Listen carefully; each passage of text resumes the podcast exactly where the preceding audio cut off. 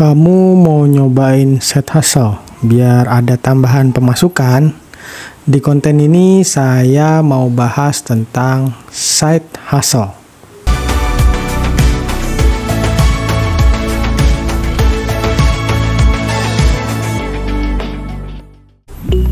Halo, Hayo di sini ketemu lagi sama saya.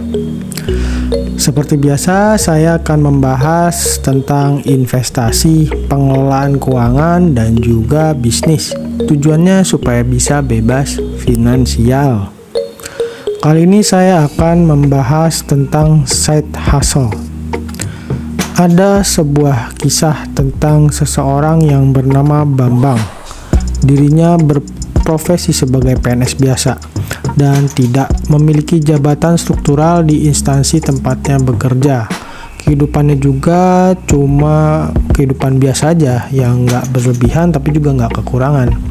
Kemudian dia terpikir untuk mulai mencoba bisnis sampingan supaya tentu aja dapat pemasukan tambahan dan bisa pensiun dini. Bambang menimbang-nimbang bisnis sampingan apa ya yang kira-kira cocok buat dia. Dan setelah dia pikir, akhirnya dia pun memutuskan untuk memilih usaha bakso. Perjalanan usaha baksonya itu memiliki pasang surut, kadang sepi, kadang ramai. Mulai dari kendala promosi, kendala sumber daya manusia, sampai kendala produksi. Tapi semua itu bisa dia lewati hingga perlahan tapi pasti usaha baksonya pun semakin maju. Bahkan usaha baksonya semakin banyak cabangnya. Hingga setelah tiga tahun berjalan, Bambang berhasil membuat sistem bisnis dan kemudian membuka peluang franchise. Hingga akhirnya penghasilan Bambang pun mencapai puluhan kali lipat dibandingkan dengan dia menjadi PNS. Kisah Bambang merupakan kisah para pegawai yang memiliki usaha sampingan dari sejak era sebelum adanya internet. Polanya pun hingga kini masih ada dan mas sampai sekarang masih terbukti berhasil. Meskipun tingkat keberhasilannya itu bergantung juga pada mentalitas dan kemampuan si pelaku usaha. Kini zaman telah berubah kalau kamu mau usaha sampingan atau side hustle, kamu sekarang tuh udah dimu semakin dimudahkan. Banyak sekali peluang yang terbuka di era sekarang ini. Kamu juga nggak perlu modal besar, bahkan banyak juga yang gratis. Dan sudah sejak lama banyak orang yang memang mencoba berbagai side hustle atau usaha serta pekerjaan sampingan. Alasannya macam-macam ada yang memang gajinya kecil, ada yang udah cukup tapi pengen tambahan pemasukan. Seperti beberapa waktu lalu, pernah diberitakan bahwa banyak PNS dan pegawai BUMN yang juga menjadi pengemudi ojek online. Bahkan berdasarkan survei dari katadata.co.id menyatakan sebanyak 15,6% dari total 2016 responden yang disurvei menjadikan ojek online sebagai pekerjaan sampingan. Survei tersebut dilakukan selama 13 sampai 20 September 2022 secara online setelah pemerintah menaikkan harga BBM bersubsidi jenis Pertalite dan solar. Jika kamu punya skill atau kemampuan yang saat ini banyak dibutuhkan, terutama pekerjaan yang bisa dikerjakan secara online, kini sudah banyak penyedia jasa freelancer yang bisa kamu ikuti. Kamu bisa daftar pada layanan-layanan tersebut untuk bisa menemukan berbagai jenis pekerjaan tentunya. Sebut saja Lancer, freelancer Indonesia atau yang cukup dikenal seperti Fiverr. Dan kemunculan dari penyedia layanan freelancer ini juga bisa disebut sebagai gig ekonomi. Pengertian gig ekonomi itu sendiri merupakan kondisi di mana sekumpulan pekerja bekerja secara paruh waktu dan sifatnya pun temporer atau independen sehingga pekerja gig ekonomi itu tidak terikat baik dari waktu kerja maupun gaji yang rutin. Buat kamu yang memilih pekerjaan sebagai uh, pekerjaan freelancer sebagai side hustle, ada beberapa pekerjaan yang bisa kamu pilih yang umumnya cukup banyak diminati dan dicari, yaitu reseller, dropshipper, jualan online, programmer, asisten, asisten toko online, jasa desain, dan penulis.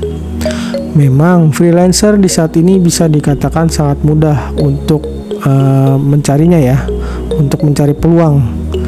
Dan ada tetap tapi ada hal yang perlu ada hal yang perlu kamu perhatikan yang merupakan biasanya kesalahan-kesalahan dari freelancer yaitu yang pertama mengabaikan kontrak kerja Meskipun berdasarkan proyek dan umumnya jangka pendek, kamu itu tetap memperhati, harus memperhatikan kontrak.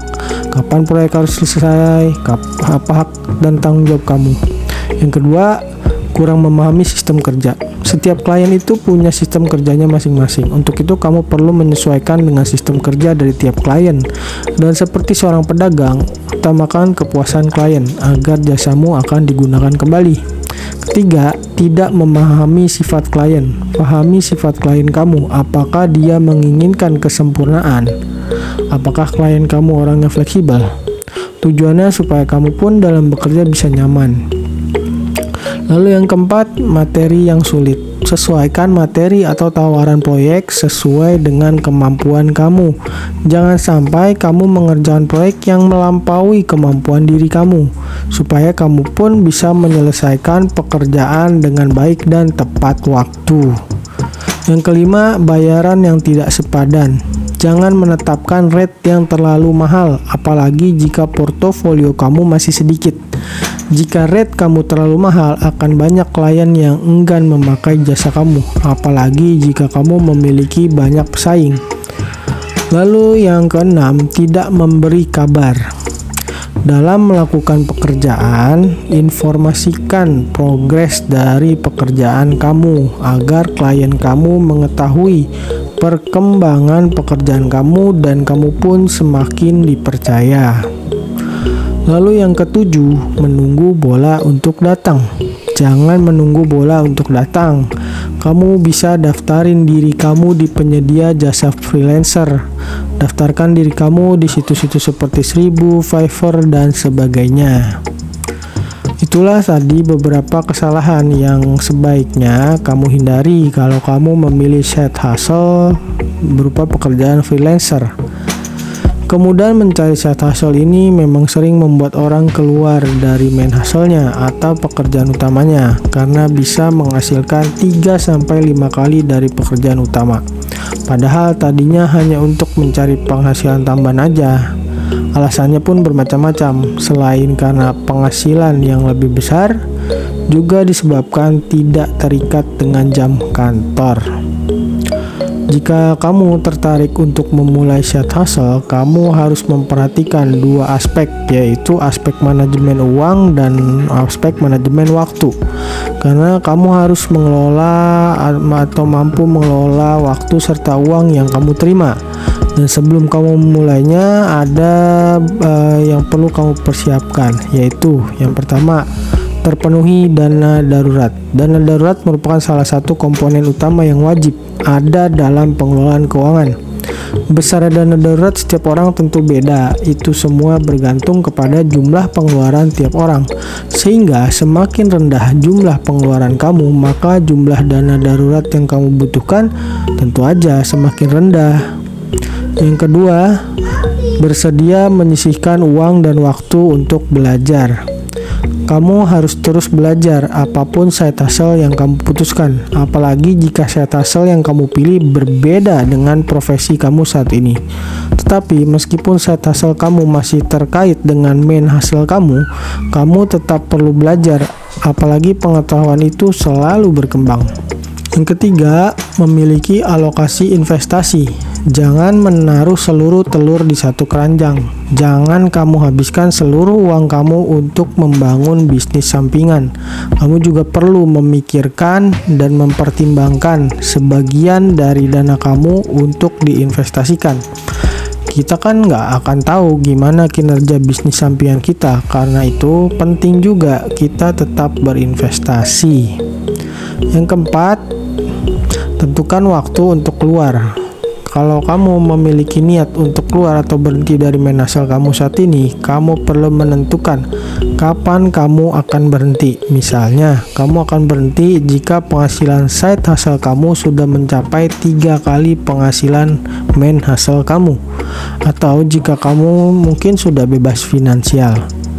Memang side hustle itu punya peluang untuk bisa menggantikan main hustle kamu, apalagi peluang untuk mendapatkan side hustle di era sekarang ini semakin besar. Hal yang perlu kamu perhatikan adalah manajemen waktu dan manajemen uang, serta kamu harus terus belajar mempelajari kemampuan yang sesuai dengan side hustle kamu. Oke, sampai di sini pembahasan tentang side hustle. Sampai jumpa di konten berikutnya. Dah.